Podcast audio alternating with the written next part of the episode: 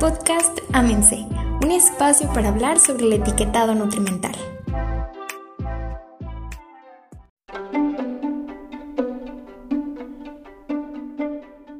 Hola, ¿qué tal? Bienvenidos una vez más a un podcast de Amense.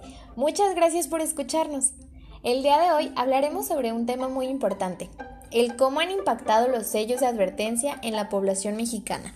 Primero que nada, hay que recordar que la NOM 051 sobre el etiquetado de alimentos procesados y bebidas no alcohólicas en México entró en vigencia en octubre del año pasado.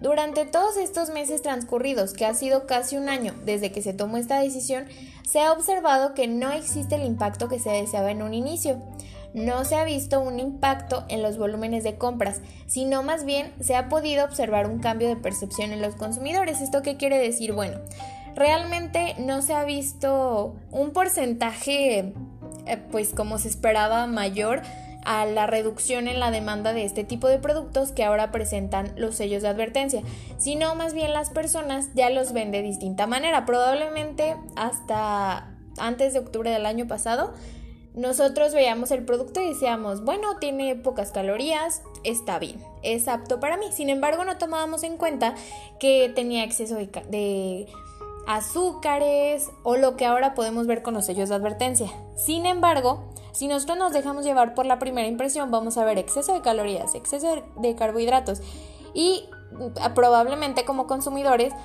podamos tomar ese producto como malo. Sin embargo, no hay que catalogarlo como bueno o malo, sino simplemente hay que aprender a leer la etiqueta, aprender a entender estos octágonos cosa que también nos hace falta, hace falta la difusión de realmente cómo interpretarlos, porque simplemente en ocasiones los vemos y no sabemos ni qué significan, ni por qué están ahí, o por qué no simplemente se le quitan. Entonces nos hace falta definitivamente toda esta difusión en medios masivos en donde todos lo podamos ver, porque probablemente en redes sociales podemos llegar a ver cómo leer el nuevo etiquetado en los alimentos. Pero recordemos que no todos los usuarios, los consumidores, tienen acceso a redes sociales. Entonces sí es muy importante esto.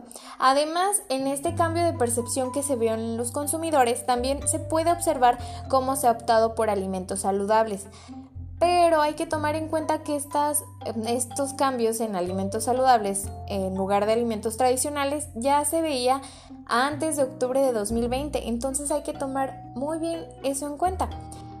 Y ustedes platíquenos qué opinan acerca de este impacto que ha tenido, que realmente ha sido pues no muy notorio en las estadísticas.